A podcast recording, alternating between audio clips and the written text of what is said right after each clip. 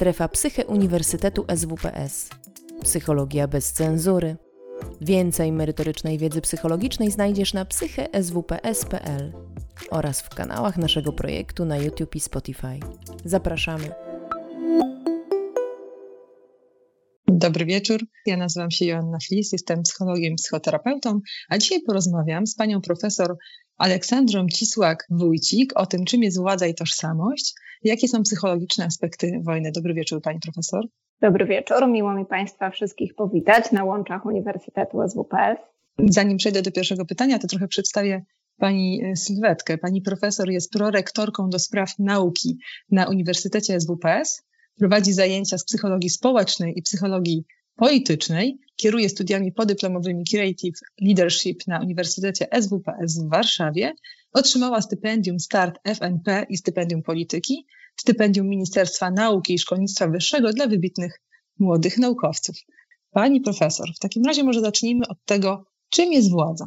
Władza pewnie tyle definicji, ile nauk, ile różnych podejść. E, w psychologii zwracamy uwagę przede wszystkim e, na władzę jako pewien wymiar relacji społecznych. Zawsze ją rozumiemy jako coś, co opisuje relacje społeczne, nie pojedyncze osoby. To jest bardzo ważne.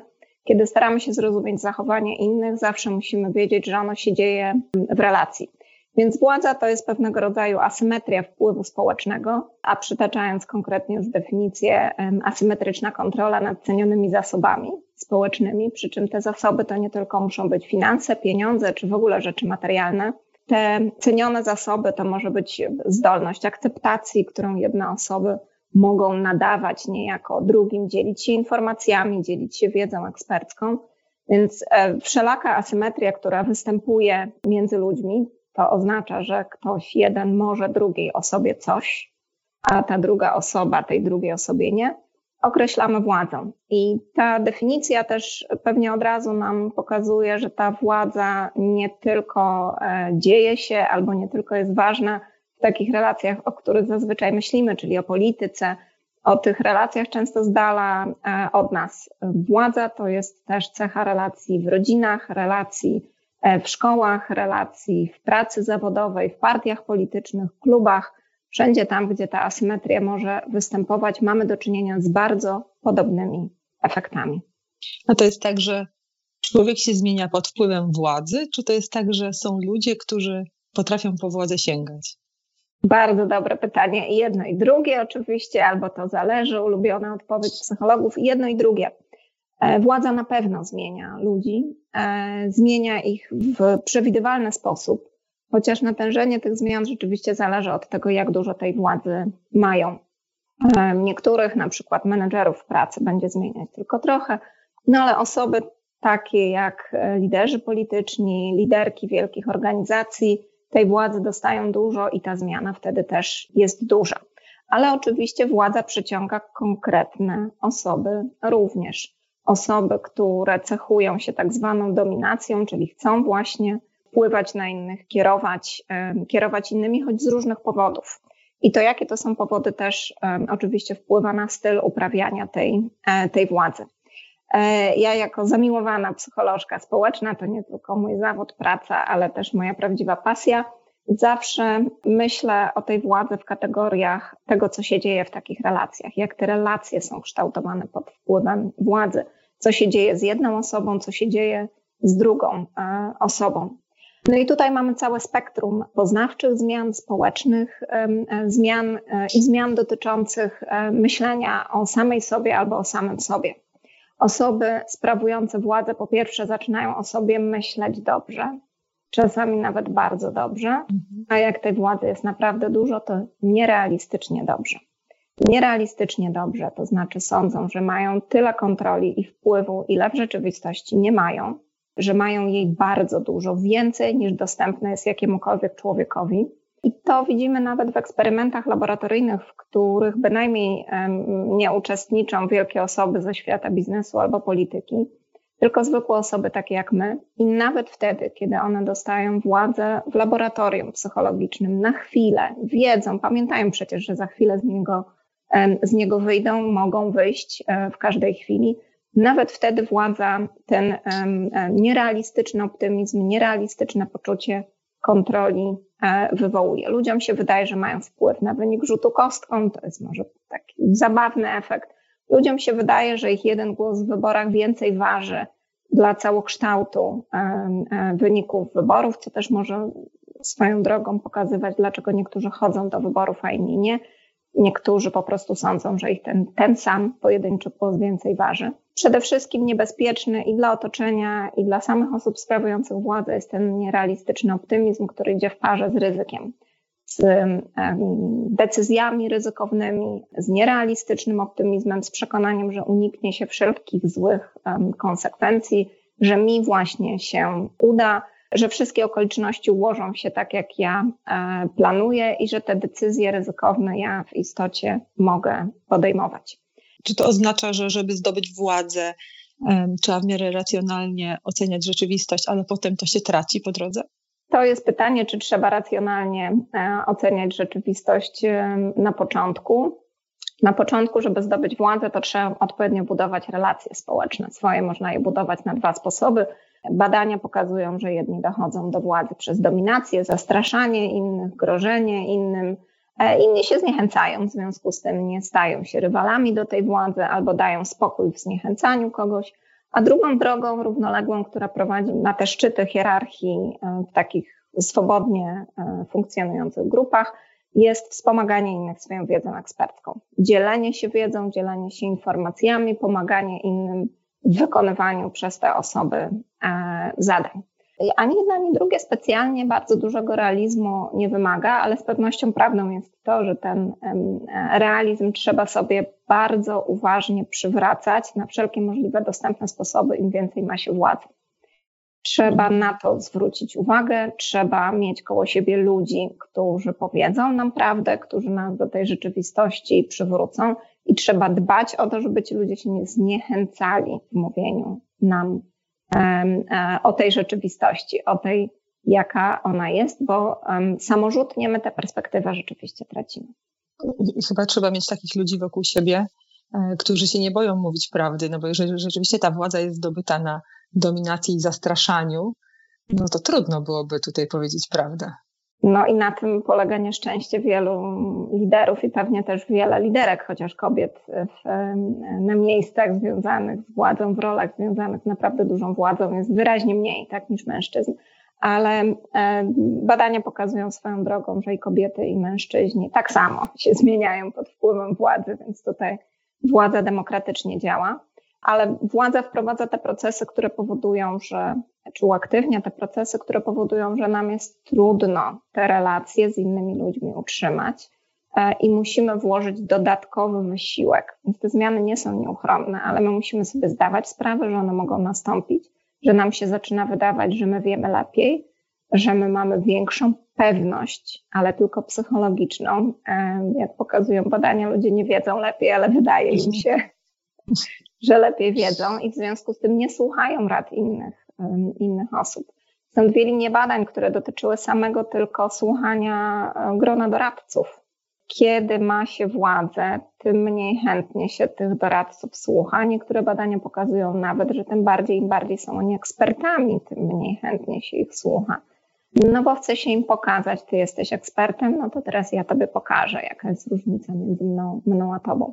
Więc rzeczywiście trzeba tego wysiłku włożyć bardzo dużo, żeby władza nie zniechęciła otoczenia e, społecznego e, do mówienia tego, co e, to otoczenie rzeczywiście, rzeczywiście myśli. Bo takie ryzyko nawet w grupach złożonych z najwyżej postawionych ekspertów istnieje i to jest całkiem realne ryzyko, które może się kończyć e, tak, e, trudno mi użyć tego słowa, ale widowiskowo jak katastrofa Challengera, czyli mhm. wybuch, wybuch w powietrzu na oczach wszystkich telewizji świata, albo mniej widowiskowo, ale bardzo niebezpiecznie, jak fiasko w Zatoce Świń, czyli nieudany, e, nieudany desant wojsk amerykańskich na Kubę. No i pewnie może kończyć się tak tragicznie, jak te wydarzenia, które teraz obserwujemy. Mhm, też e, ludzie chyba e, tak naprawdę intuicyjnie zaczynają mówić o tym, że, że e, przywódca Rosji, czyli Putin, no przecenił swoje możliwości, choć jeszcze trudno oceniać z tej perspektywy, ale rzeczywiście chyba wszyscy możemy to obserwować. Co jeszcze się zmienia w człowieku pod wpływem władzy, poza tym, że on zaczyna mieć trochę taki narcystyczny ogląd rzeczywistości. Taki przez, przez własne okulary, tak, bo to jest głównie egocentryzm. Władza dystansuje od innych e, i patrzy się już rzeczywiście tylko ze swojej pozycji. E, drugą taką grupą, pewnie może mniej w bezpośredni sposób niebezpieczną, bardziej korzystną z kolei dla osoby, która tę władzę sprawuje, to są wszystkie efekty związane z taką energią do działania, z inicjatywą do, do działania. Czyli um, uaktywnienie behawioralnego systemu dążenia, mówiąc uczenie, mówiąc naszym żargonem psychologicznym, ale to oznacza, że łatwiej jest coś zrobić niż powstrzymać się od działania. Mhm. E, kiedy się władzę, władzę ma. I to niezależnie od tego, czy mówimy o e, działaniach na rzecz innych, czy przeciw innym, władza uprawdopodobnia podjęcie jakichkolwiek, jakichkolwiek działań. Władza też ma szereg takich efektów związanych e, z funkcjonowaniem poznawczym, E, władza nie ogłupia. Władza ogłupia to w tym sensie, że zabiera nam poczucie rzeczywistości, zabiera nam możliwość korzystania z różnych źródeł informacji. Władza zamyka nam oczy na bariery i na przeszkody. Widzimy tylko czynniki sprzyjające. Tych barier nie analizujemy, nie bierzemy pod uwagę, ale władza przyspiesza podejmowanie decyzji. Władza powoduje, że myśli się na bardziej abstrakcyjnym poziomie, bardziej ogólnie nie schodzi się w dół do konkretów, myśli się, myśli się bardziej ogólnie. No i na pewno jest różnica w zarządzaniu swoim własnym zachowaniem, z kontrolowaniem, kontrolowaniu samego czy samej siebie, czyli osoby sprawujące e, władzę lepiej planują, lepiej zastępują niechciane reakcje reakcjami planowanymi, to się wszystko dzieje bardziej sprawnie. Ale najsmutniejszym pewnie efektem i takim, który jest przysłowiowym, myślę, efektem, to jest ten efekt korupcji, władza korumpuje, władza absolutna korumpuje. korumpuje absolutnie. absolutnie. I absolutnie tak jest. Całe serie badań psychologicznych to e, pokazują i ten korumpujący efekt władzy polega na tym, że już się nie myśli o innych ludziach jako ludziach, myśli się jako o środkach do celu. Czym tej władzy jest więcej, tym te efekty są silniejsze. Osoby na wysokich stanowiskach myślą tak już o wszystkich osobach, jako o środkach do celu, nie o ludziach ważnych dla nich jako sami w sobie, jako ludzie po prostu inni, jako niezależne e, jednostki z całym swoim światem psychicznym, e, tylko myślą jako e, o narzędziach, które mogą być bardziej lub mniej użyteczne, mogą być bardziej przydatne lub nieprzydatne. Efektem, który zaobserwowałam w swoich własnych badaniach, jest to, że rzeczywiście ludzie patrzą jak na narzędzia, patrzą przez pryzmat kompetencji, sprawności innych osób, w ogóle nie interesuje ich moralność innych. Więc jak wybierają swoje otoczenie, swoich współpracowników, osoby podległe, to ten pryzmat kompetencji jest dominujący, a ta uwaga, którą normalnie ludzie kierują e, na moralność, na cechy wspólnotowe innych osób, na relacje, zanika. No dobrze, no to w takim razie, bo taki się nam czarny obraz e, osoby, która posiada władzę, e, tworzy, a mamy różne typy liderów i obserwujemy różnych ludzi, którzy mają władzę, chociażby teraz możemy powiedzieć, że niektórzy potrafią się zachowywać bardzo wspólnotowo. Czy to tylko taka mgła? To nie mgła, to po pierwsze pewnie umiejętność zarządzania takimi efektami, czyli te efekty nie są nieuchronne, tu nie ma żadnego determinizmu, to się nie musi zdarzyć. To jest po prostu to, co jest najbardziej prawdopodobne, że się zdarzy, jak człowiek nie będzie na to uważny, jak go ktoś na początku nie przypilnuje. Więc um, po pierwsze pewnie to jest chęć podtrzymywania tego, co mi się właśnie przydarza. Ja coraz bardziej chcę się czuć taki świetny albo świetna i wręcz jeszcze wywołuje te efekty u innych. Władza swoją drogą też zamyka ludzi na informację zwrotną, więc to naprawdę trudno się przebić. Mm. to otoczenie mm, ma trudny orzech do, do zgryzienia. No a z drugiej strony to są osoby, które niejako zdając sobie sprawę, być może nawet nie w pełni świadomie, tak, są w stanie po pierwsze ten dystans wobec innych minimalizować i w ten sposób pomagać sobie, przywracać się do tej rzeczywistości, jak już, jak już mówiłyśmy. Po drugie, są w stanie sprowadzać się do takiej perspektywy, jaką mają inni ludzie, czyli wchodzić dokładnie w te buty, w jakich są inni ludzie, ubierać się tak samo, przebywać z nimi w tych samych warunkach z innymi osobami, postępować tak, jakby się władzy nie miało przesuwać sobie krzesła. Słynne jest nagranie prezydenta Zełęńskiego, który sam sobie przynosi tak krzesło na, na, na konferencji prasowej.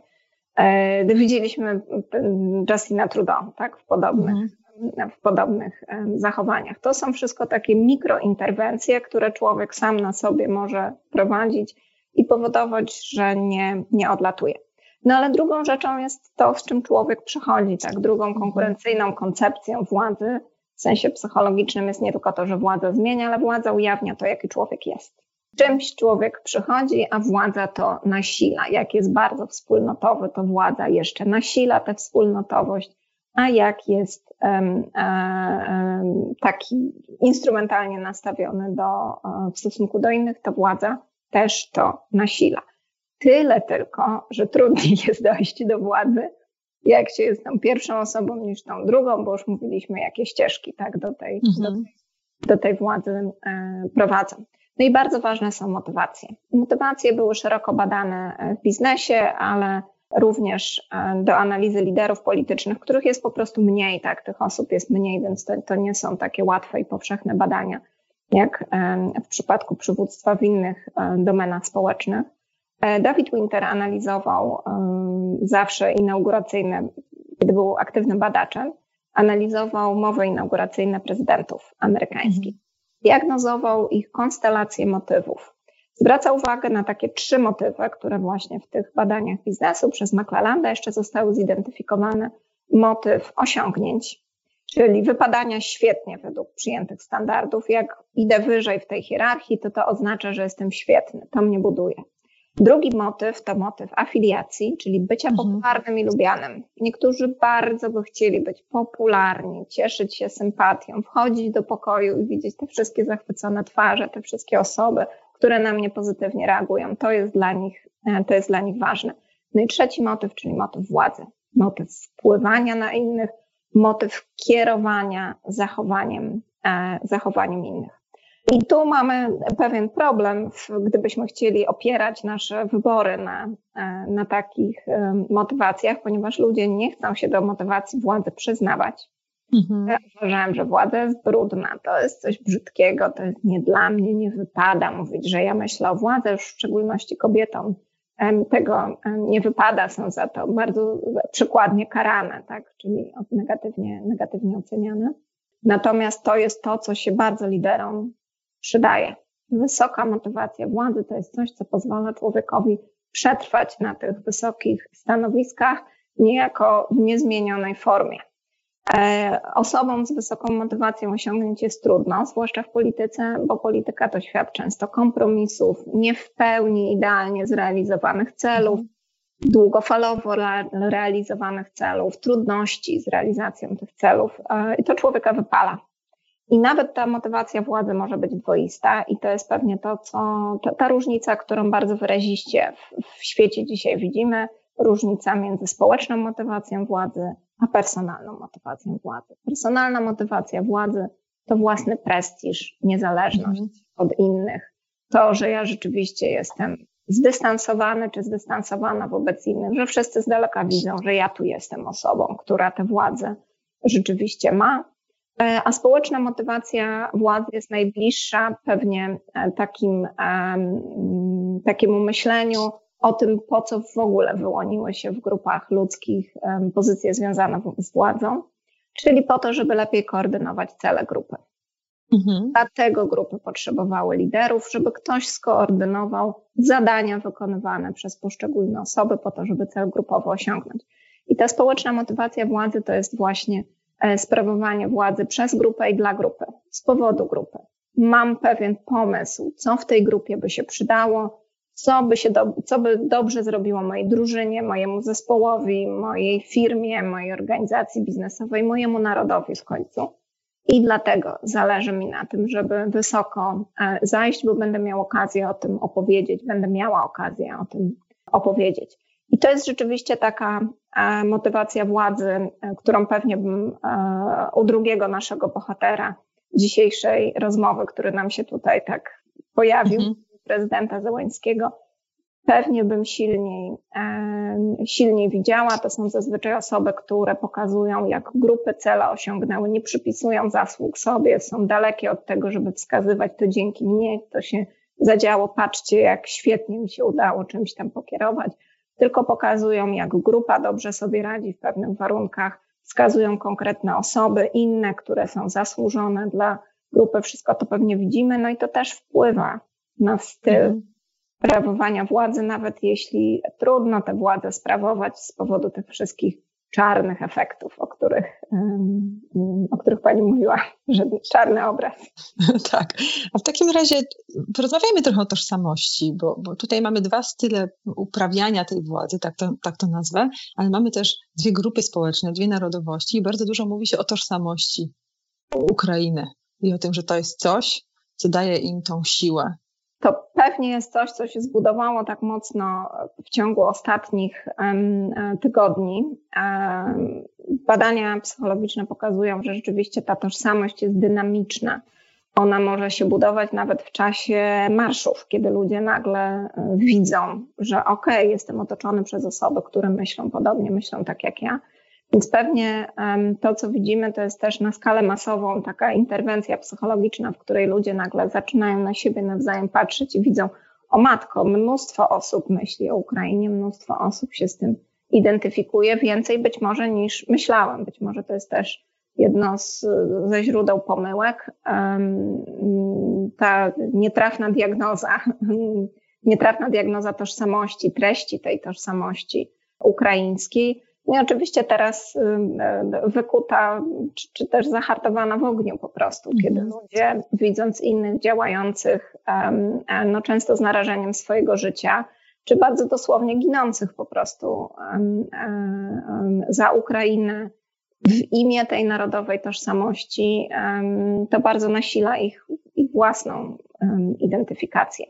I pewnie przez to, że ta identyfikacja jest niejako zahartowana w tym ogniu walki, to przyjmuje trochę inną formę niż przyjmuje po tej drugiej stronie. Znowuż nie, nie tylko psychologiczne, też socjologiczne badania pokazują, że w tych formach tożsamości występuje pewna dwoistość. Mówimy o patriotyzmie i nacjonalizmie. W przypadku tożsamości takiej grupowej e, e, możemy mówić o właśnie takiej bezpiecznej identyfikacji, w której zależy nam na innych osobach, reprezentujemy sobie grupę przez pryzmat członków tej grupy, członkiń mhm. grupy, ludzi, którzy tę grupę stanowią, albo możemy mówić o takiej narcystycznej tożsamości, w której ta grupa jest niejako szyldem czy taką marką, którą jak sobie przyczepimy, to od tego się lepiej poczujemy, będziemy się czuli więksi i ważniejsi, jeśli powiemy, że to właśnie tutaj taka wielka i ważna grupa, do której ja należę. No i tutaj badania też mojego zespołu pokazują, że manifestacje takich dwóch form tożsamości są skrajnie różne. Mówiąc o tym tak w pewnym uproszczeniu, możemy powiedzieć, że dla grupy samej to jest lepiej, jeśli ta tożsamość przyjmuje taką formę zdrową, bezpieczną, czyli tego myślenia przez pryzmat e, pojedynczych osób, innych osób, które tę grupę stanowią ze względu na to, że to są osoby, które nie potrzebują tej grupy, żeby się poczuć lepiej, tylko ta grupa jest dla nich ważna, bo to są inni ludzie o mhm. podobnej, o podobnej um, tożsamości. I tutaj całe serie naszych badań pokazują, że ta narcystyczna e, tożsamość, taka wielkościowa narracja o tej tożsamości, o tym, jak bardzo ważną, liczącą, choć niedocenioną grupą um, jesteśmy, może mieć długofalowo bardzo negatywne konsekwencje, niezależnie od siły, tak, to być może w pewnym uproszczeniu można powiedzieć, że liderzy polityczni pewnie myślą, że ważna to jest siła tej tożsamości i jak ją zmobilizują, to dla grupy się będzie lepiej działo, co prawda może to być ze złymi konsekwencjami międzygrupowymi, no ale to jest taki koszt, który, e, który jesteśmy gotowi ponieść, mhm. byle tylko zbudować jedność tej grupy, ale tej jedności nie budują. Nasze badania i innych, i innych zespołów pokazały, że to obniża lojalność grupową. To są osoby, które są gotowe do wyjść, grupy, wyjść z grupy, opuścić ją, jeśli tylko w jakiejś innej grupie, gdzie indziej, w innym kraju na przykład, będzie im się indywidualnie lepiej, e, lepiej działo. To są badania, czy, czy to są osoby, e, które e, są bardziej E, skłonne do poparcia różnych niekorzystnych dla grupy polityk, czy w sensie zdrowia publicznego, czy, czy w domenie e, środowiskowej.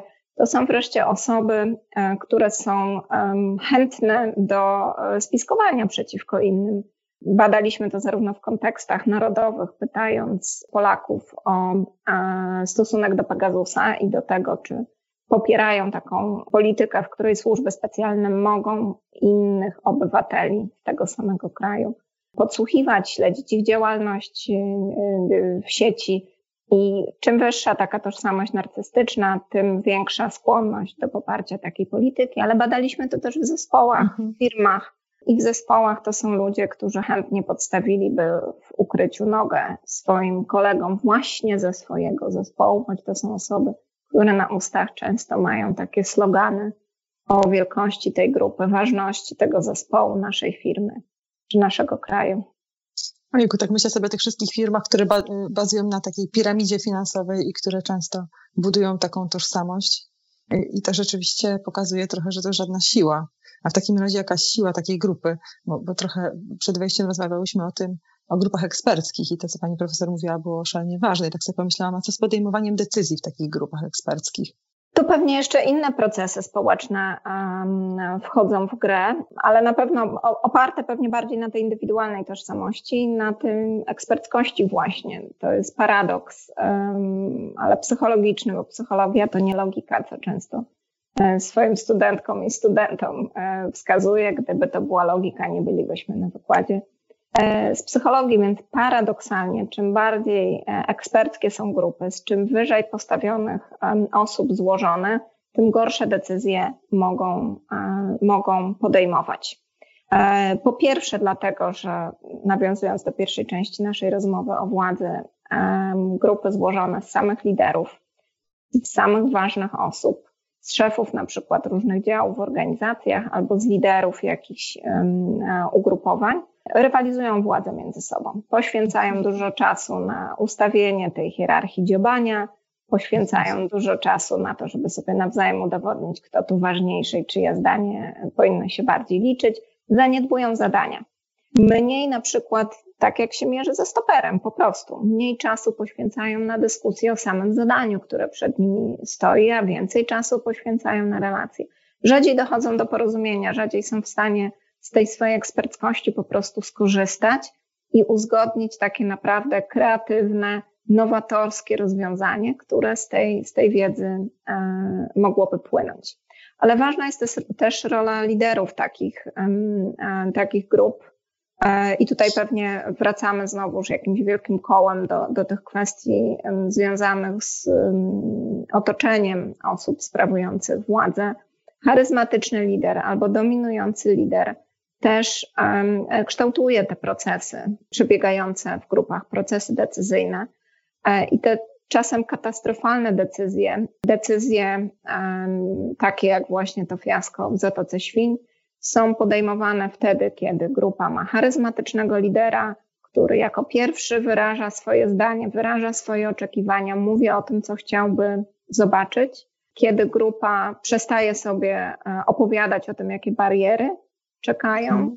Czyli pierwsza osoba, która mówi po liderze, zgadza się z liderem, grupa słyszy od siebie nawzajem, że nikt nie zgłasza zastrzeżeń, wszystkim to się podoba. Każda pojedyncza osoba w związku z tym jest coraz bardziej motywowana do tego, żeby e, się uciszyć, żeby nie mówić o zagrożeniach. E, dokładnie, żeby, e, żeby także przytaknąć. I to jest ten bardzo wrażliwy moment, bo przechodzimy do tej eksperckości, zwłaszcza jak to jest grupa ekspertów, którzy wszyscy jednomyślnie popierają jakieś rozwiązanie, no to jedynym wnioskiem jest to, jesteśmy tutaj ekspertami, czasem nawet najlepszymi na świecie. Wszyscy są za. No nie mhm. może być inaczej niż my teraz myślimy, niż to sobie opowiedzieliśmy. Nie ma już lepszych ekspertów i nikt z nas nie wnosi e, zastrzeżeń, więc te procesy społeczne napędzają samą grupę w kierunku takich czasami błędnych, a czasami niebezpiecznych decyzji. W takim razie, po co ludzie chcą władzy? Po co chcą być ekspertami? Bo tu widzę e, same czarne scenariusze i właściwie gdyby tak, e, używając racjonalnego oglądu, podjąć świadomą decyzję o tym, co się ze mną stanie za chwilę, kiedy tą władzę będę dzierżyła, to nie wiem, czy ktoś by w to poszedł. A to świetna jest obserwacja, dokładnie tak. Trzeba podjąć naprawdę świadomą decyzję dlaczego ja tego chcę, co mnie tam czeka, e, co ja tam mogę zrobić, a czego nie mogę. Wiele osób pewnie dochodzi do takiej decyzji, czy do takiej treści decyzji, jak pani teraz powiedziała, zwłaszcza mm, zwracając uwagę na te czarne scenariusze. To oczywiście też było badane w, e, przez mhm. parę psycholożek społecznych, co może zachęcać w takim razie, żebyśmy nie wylądowali bez liderek i bez liderów, kiedy zaczniemy się tak bardzo kotwiczyć na tym, co złego może się zdarzyć. No, trzeba przywrócić się znowuż do rzeczywistości i zapytać się, a co dobrego może się zdarzyć? Mhm. Co ja mogę zrobić na rzecz innych wtedy, kiedy będę na tym, a nie innym miejscu? No i to pewnie trzeba sobie potem przypominać, a, a czemu ja tam poszłam, a czemu ja tego mhm. chciałam, a jaki był ten mój oryginalny cel. Mhm. Ale tym, co pomaga um, osobom na przykład z grup nieuprzywilejowanych, z grup mniejszościowych, które do władzy bynajmniej się nie garną, i w związku z tym ten dobór też jest, też jest tendencyjny. Trzeba im przypomnieć to, odpowiedź sobie na pytanie, co możesz zrobić dobrego dla innych, będąc w tej, a nie innej roli i to rzeczywiście motywację władzy z powrotem buduje i chęć, i chęć startu e, w tej drodze na szczyt. Żeby to było takie proste, żeby tak przypomnieć niektórym liderom, e, co dobrego mogą zrobić dla innych. Przejdę trochę do pytań e, z czatu. Ktoś tutaj pyta o to, pan Michał, czy władza absolutna sprzyja rozwojowi chorób psychicznych? Bezpośrednich danych nie ma. Na pewno nie sprzyja chorobom fizycznym. To jest pewnie dobra i zła wiadomość. Mhm. Władza buforuje stresy. Mhm. Władza wręcz e, wpływa na e, fizjologiczne reakcje organizmu, czyli na dokładnie tak samo zagrażające bodźce osoby pozycjach liderów, na wyższych pozycjach słabiej reagują. Czyli tylko lepiej znoszą stres. Tak, tylko dlatego, że władze mają. E, są całe serie badań dotyczących akcji serca, układu krążenia, e, więc chociaż się mówi o mm, zawałach serca jako przysłowiowej chorobie menedżerów, no to ja bym tutaj uściśliła, że chyba menedżerów niższego szczebla bo rzeczywiście czym ta pozycja e, wyższa, tym, tym praca układu krążenia bardziej efektywna. Więc na pewno możemy sobie powiedzieć, że władza chroni człowieka przed, przed stresem, buforuje, buforuje negatywne informacje zwrotne też, też od ludzi, więc w pewnym sensie takiemu dobrostanowi, dobrostanowi może sprzyjać. Natomiast jak przejdziemy do tej drugiej roli, czyli tych złudnych przekonań, to być może gdzieś tam na końcu tej ścieżki ta ułuda jest już tak wielka, że możemy mówić rzeczywiście o utracie, utracie kontaktu z rzeczywistością. Ale pewnie, Panie Michale, nie możemy też uciekać od tego, że na te prawdziwe szczyty to jednak specjalne osoby dochodzą. Mhm. I być może to też jest ta różnica. Rozumiem. A w takim razie, czy są takie badania, które pokazują, że ludzie, którzy mają władzę, są bardziej szczęśliwi od całej, od całej reszty? Dzięki temu, że nie widzą? Są, są tak. Są? są, są bardziej szczęśliwi, odczuwają więcej pozytywnych emocji, zazwyczaj są w lepszym nastroju, interpretują w ogóle otoczenie społeczne przez taki pryzmat e, pozytywności, tak, upozytywniają sobie informacje zwrotne e, od innych, sądzą, że inni nie są źli, że inni ich lubią. I to wszystko jest konsekwencją aktywizacji tego behawioralnego układu, układu dążenia, który na taką ścieżkę funkcjonowania człowieka u władzy popycha. Czy jakieś korzyści są, bezsprzecznie. Dla Tutaj... tej jednostki, dla tej jednostki są. Te jednostki są. Pani Klaudia pyta, czy aspekt władzy w wielu przypadkach ma aspekt czysto psychologiczny? Nie jestem pewna, czy dobrze rozumiem pytanie, czyli czy to tylko dotyczy tego, co się dzieje w głowie? Chyba tak. Chyba o to chodzi Pani Klaudii, że czy to jest tak, że tylko te motywy psychologiczne motywują nas do, do władzy? O, to trudno powiedzieć, że to są motywy psychologiczne, bo one jak najbardziej mają swoje odnośniki w świecie. Te osiągnięcia to są na przykład mieszkania i samochody, które ja mam. Mhm. To są tytuły, stopnie, wizytówki, które mogę innym pokazywać. To, to są jak najbardziej materialne różne mhm. dowody one spina po prostu taka psychologiczna klamra, że możemy mówić na przykład właśnie o tym prestiżu jako, jako istotnym motywie, ale ten prestiż manifestuje się po prostu e, jak najbardziej materialnymi e, tak, e, rzeczami. W takim razie, czy można jasno określić, pani Emilia pyta, który styl uprawiania władzy jest lepszy? I czy w ogóle jest jakiś najlepszy? A to jest super pytanie, Pani Emilio. Badania trwają, one są długie, pewnie już na jakieś 50 albo 60 lat. E, znowuż jedną z takich odpowiedzi, która wydaje się być dobrze dopasowana do, do, do, do wyników tych badań, jest odpowiedź to zależy. To zależy od tego, w jakiej sytuacji jest grupa. Jeżeli cel grupowy jest bardzo zagrożony, jeżeli pozycja e, lidera jest słaba, taka zewnętrzna, nie, nie, jest, nie jest silna, albo odwrotnie, kiedy grupa lidera bardzo nie lubi wówczas styl autorytarny jest bardziej skuteczny, jeśli chodzi o doprowadzenie grupy do tego, żeby wykonała zadanie, tak, które, które przed nią stoi, jeśli chodzi o efektywność. Wszędzie po środku bardziej skuteczny jest styl demokratyczny, czyli taki skoncentrowany na e, uwzględnianiu opinii innych osób, braniu pod uwagę opinii innych osób, więc te, te różnice w, w stylach oczywiście e, jak najbardziej, jak najbardziej wywołują różnice, ale trudno jest powiedzieć, że jakiś jest lepszy, jakiś jest gorszy. Styl charyzmatyczny, który w pewnych warunkach może stwarzać zagrożenie dla grupy, właśnie przez to, że ludzie tak się zawieszają na tej ocenie lidera, w innych warunkach, kiedy grupa jest w kryzysie, jest po prostu grupie potrzebny, bo grupa wtedy potrzebuje tej osoby, której może niejako uwierzyć na słowo, która widzi coś, czego tej grupie no, trudno, trudno spojrzeć, tak? Wtedy takimi mhm. oczami. Jest potrzebny to... ktoś, kto, kto podejmie decyzję, w którą możemy uwierzyć, że ona jest słuszna. I kto powie, wierzę w to, widzę w to, mhm. będziemy tam. Mhm.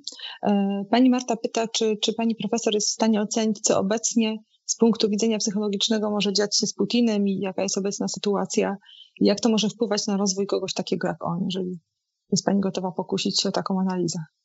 Dla wszystkich, którzy myślą o psychologii, to psychologom nie wolno diagnozować na odległość. Mhm. Więc diagnozy, e, e, diagnozy nie przeprowadzimy. Ale możemy oczywiście przybliżyć się do takiego, do takiego myślenia przez pryzmat wiedzy, przez pryzmat badań. Badań na razie nie jest zbyt licznych. Wiadomo, że trochę się zmienia funkcjonowanie liderów, kiedy muszą nagle zadbać o władzę, o utrzymanie się na pozycji, o to, żeby, żeby podtrzymać swoją pozycję, pozycję w grupie. Niektóre negatywne efekty znikają, na przykład skłonność do podejmowania ryzyka, do ryzykownych decyzji, taki nierealistyczny optymizm zanika wtedy, kiedy ryzyko dotyczy tego, czy ja władzę utrzymam, czy władzy nie utrzymam. Więc być może tutaj dużo się rozgrywa w takim psychologicznym funkcjonowaniu, w zależności od tego, jak wiele informacji, jak duży zakres informacji dociera, no bo każdy z nas ma jakiś spersonalizowany e, przekaz, każdy z nas ma sposoby pewne konsumpcji informacji, konsumpcji mediów społecznościowych na przykład. E, no i dla każdego z nas ten przekaz jest trochę e, inaczej e, ukształtowany. No wiemy, że tam władza jest bardzo duża, tak? To są gigantyczne zasoby i to jest też zbudowana bardzo duża asymetria, tak? W dostępie do tych zasobów. Asymetria nawet w stosunku do najbliższego otoczenia. Wszyscy pewnie widzieliśmy zdjęcia zespołu i lidera na drugim końcu stołu w dużym dystansie z dala od innych osób.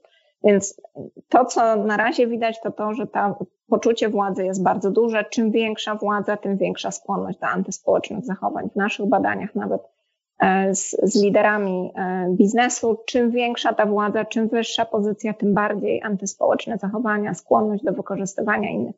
Więc póki mówimy o takim mindsetie, no to możemy mhm. przewidywać jakby dalsze nasilanie, e, silniejsze parcie do celu, tak, nasilanie tych strategii, które początkowo zakładaliśmy, że, e, że zadziałają, towarzyszące dalej temu złudzenia kontroli, nadmiernego, nierealistycznego optymizmu.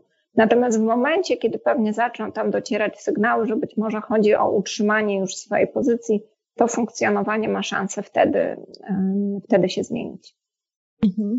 Czyli to dotyczy nie tylko sytuacji wojny, prawda? To jest tak, że w, każdej, w każdym środowisku osoba, która ma taką władzę absolutną, ma większą skłonność do takich zachowań aspołecznych, antyspołecznych. Antyspołecznych, tak. Mhm. A społecznych pewnie też, ale te antyspołeczne są bardzo, bardzo silnie, pewnie silniej widoczne.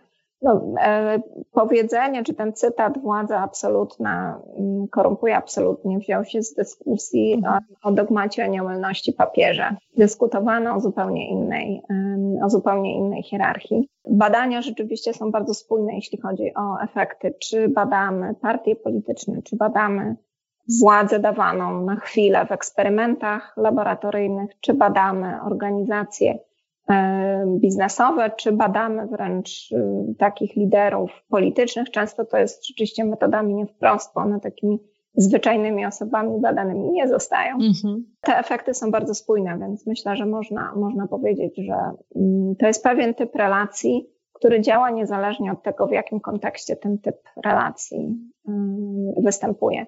Nawet między terapeutami a pacjentkami i pacjentami Mówimy o władzy i, i niektóre, e, niektóre szkoły terapeutyczne dają większą władzę, większe poczucie władzy i w efekcie rzeczywiście e, ta odczuwana władza, na przykład w terapii psychodynamicznej, jest wyraźnie większa niż, e, niż u terapeutek i terapeutów humanistycznych.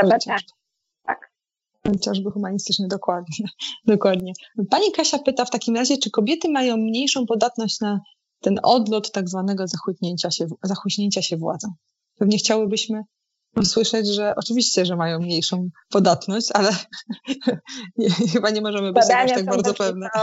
Badania są bezlitosne, władza działa podobnie na mężczyzn i na kobiety. Jeśli nie widzimy tych manifestacji w świecie społecznym tak silnie, to pewnie dlatego, że mniej jest kobiet. Mhm. Prawie na każdym szczeblu od średniego w górę jest mniej e, kobiet a tam, gdzie mówimy o naprawdę dużej władzy, po prostu prawie ich nie ma. Analizy przygotowywane e, rokrocznie w formie takiego Gender Gap Report pokazują, że nie ma nawet takiego kraju na świecie. Żaden jeszcze kraj się nie zbliżył do równości płci. Największą różnicą jest właśnie różnica w dostępie do władzy ekonomicznej i władzy politycznej. Nawet w Islandii, która od kilku lat jest niekwestionowanym numerem jeden, e, statystyki są bezlitosne. Po prostu ciągle jest za mało kobiet, żebyśmy pewnie to, to widzieli. Natomiast w takich badaniach, w których mówimy o wyrównanych próbach, o tym, jak ludzie dostają władzę do ręki i co z nią robią, to, to rzeczywiście różnic, różnic nie ma. Czy to jest tak, że to kody kulturowe jakoś utrudniają kobietom mm, rozpoznawanie w swojej takiej potrzeby sprawowania władzy? Czy, czy to jest tak, że kobiety jako y, y, bardziej wspólnotowa płeć po prostu rzadziej dążą w taki Y, dominujący sposób na osiągnięcie władzy? No, dominacja jest najgorszą wadą kobiet.